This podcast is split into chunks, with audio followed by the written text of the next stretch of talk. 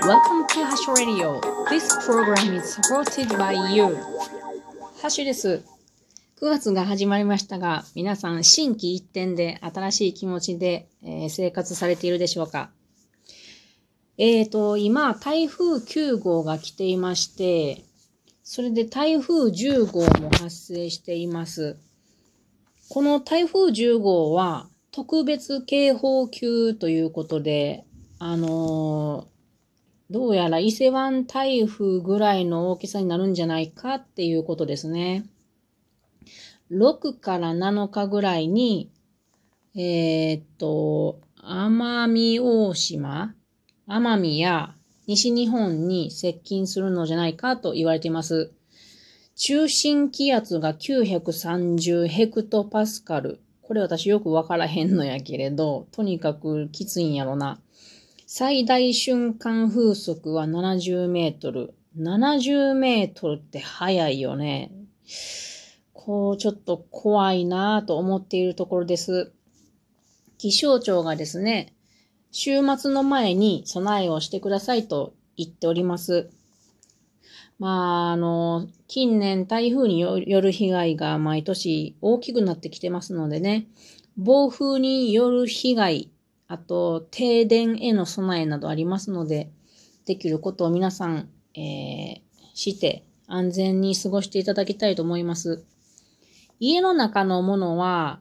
あ家の外のものは家の中にいただい、入れていただくといいですよね。こういう台風で家の中にあるものが全部流されていって、海に全部流れていくので、マイクロプラスチックもたくさん放出されてしまうので、ぜひ、えー、家の外のものは家の中に入れておきましょう。そして皆さんの安全を願っております。それでですね、まあ、こんな風に日本、まあ、今はもう世界中でね、洪水など、水の災害ってとても多いですよね。で、日本っていうのはそもそも洪水など水による被害が多い国っていうことを皆さんは知っていらっしゃるでしょうかで、こんな偉そうに言っとるけど、あの、今日私ちょっと林業の勉強をしてますので、それで習習ったことなので、皆さんに、えー、シェアしてみようと思うわけです。えっとね、そもそも日本っていうのは温暖で降水量に恵まれているんですね。気候としたら、えっ、ー、と、温帯モンスーン気候というものだそうです。年間の降水量が約1700ミリで、世界の平均は970ミリ。なので、だいたい2倍 ,2 倍弱の降水量があるんですね、日本は。そしてその上に、あと、日本列島の成り立ちが、えー、洪水起きやすいっていうことです。日本列島は4つのプレートの上に乗っかってるんですよね。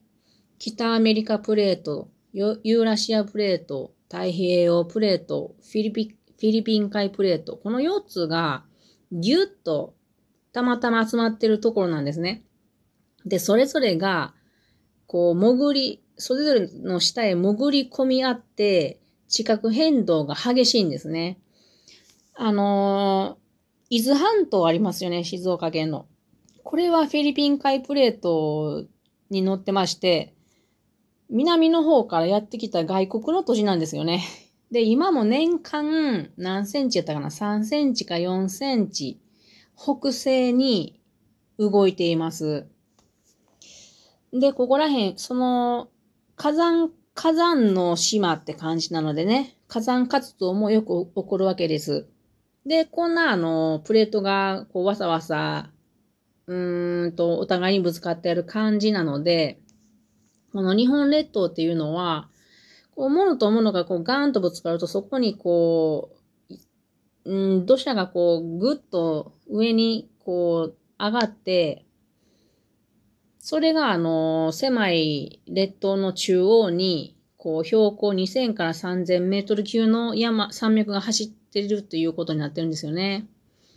なので、狭い土地の中に、そんな急峻、急峻な山岳があるので、そして川は高いところから海へ流れるので、川が高いところから急にストーンと海へ流れていくイメージなんですよね。なのでどうしても雨が降ると水は急流になって洪水となりやすいんですね。例えば、この静岡県の富士川っていうのは、えー、っと、源流っていうのは標高だいたい2700メートルのところから河口までの 128km っていう長さを行きます。木曽川っていうのは、うんと標高が2446メートルから229キロメートルで海に流れます。この漢字聞いてもよくわかりませんけれど、これを海外の海と、あ、川と比べると、フランスのセーヌ川やったら、えっ、ー、と、標高がだいたい450メートルぐらいのところから河口までがね、えっ、ー、と、780キロメートルです。めちゃくちゃ長い。標高も低いし、えー、海までが 780km。ん？これ7か ?7 やな。すいません。で、アメリカのミシシッピ川。これも標高がだいたい450メートルのところから、えー、河口までは3779メートル。めちゃくちゃこう穏やかですよね。なので、あとナイル川とかアマゾン川はもっと穏やかなんです。なので、日本の川は急なこう、まあ、なんちゅう、ジェットコースターがストーンと落ちるようなイメージで川が流れているので、どうしても、うんと、水、雨が降ったら、こう、土砂を削って、激しく削って流れていくっていうイメージですね。なので、どうしても水害による被害が多いんです。次に、人工的に洪水を起こしやすくしたっていうのもあります。これは飛鳥時代になんかこう、記録として残っているのが最初らしいんですけれども、えっ、ー、と、森林を人間が過剰に伐採して荒れさせたそうなんですね。これ、飛鳥時代っていうのは仏教の伝来で、こう、大きな寺院をたくさん作ったわけですね。これで木がどんどんなくなっていたと。なので、この、その時の中心、日本の中心は奈良とかでしたから、その奈良地方那須川川がえっと、周りの山がなくな、山が、えっと、木がなくなったので、荒れたそうです。で、そんな感じで、その後もずっと来て、江戸時代とか戦時中とかも、過剰な伐採をずっとしてきて、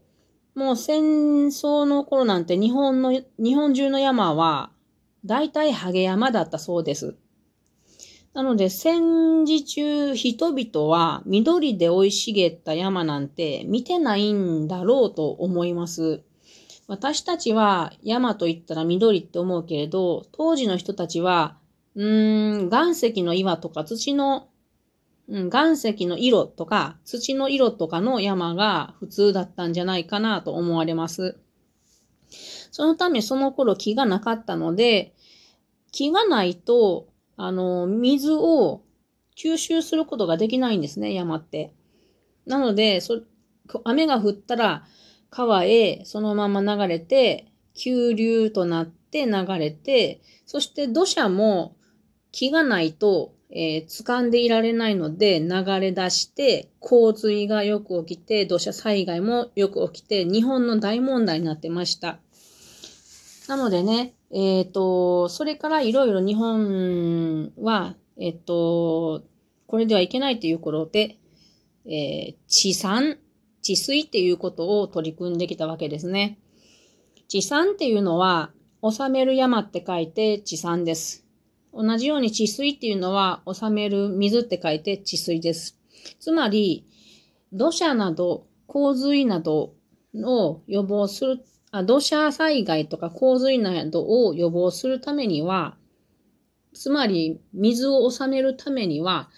山を収めるっていうことで、うんと、山に植樹をするっていうことを日本は頑張ってきたんですね。それが地産です。だけど、それでいいんやけれど、反対に今はその山がほパラかしになってるので、あのー、かえって、えー土砂災害に弱い状態になってきているんですね。ということで、今日は勉強のアウトプットでした。皆さんも、えっ、と、ちょっと気にして山を見てもらったら面白いかなと思います。そして、本当に今回の台風は大きいと思うので、思われますので、もう十分皆さん気をつけてお過ごしくださいね。私も川のそばに住んでいるので、ちょっと何か対策を立てなければいけないなと思っています。では、またね。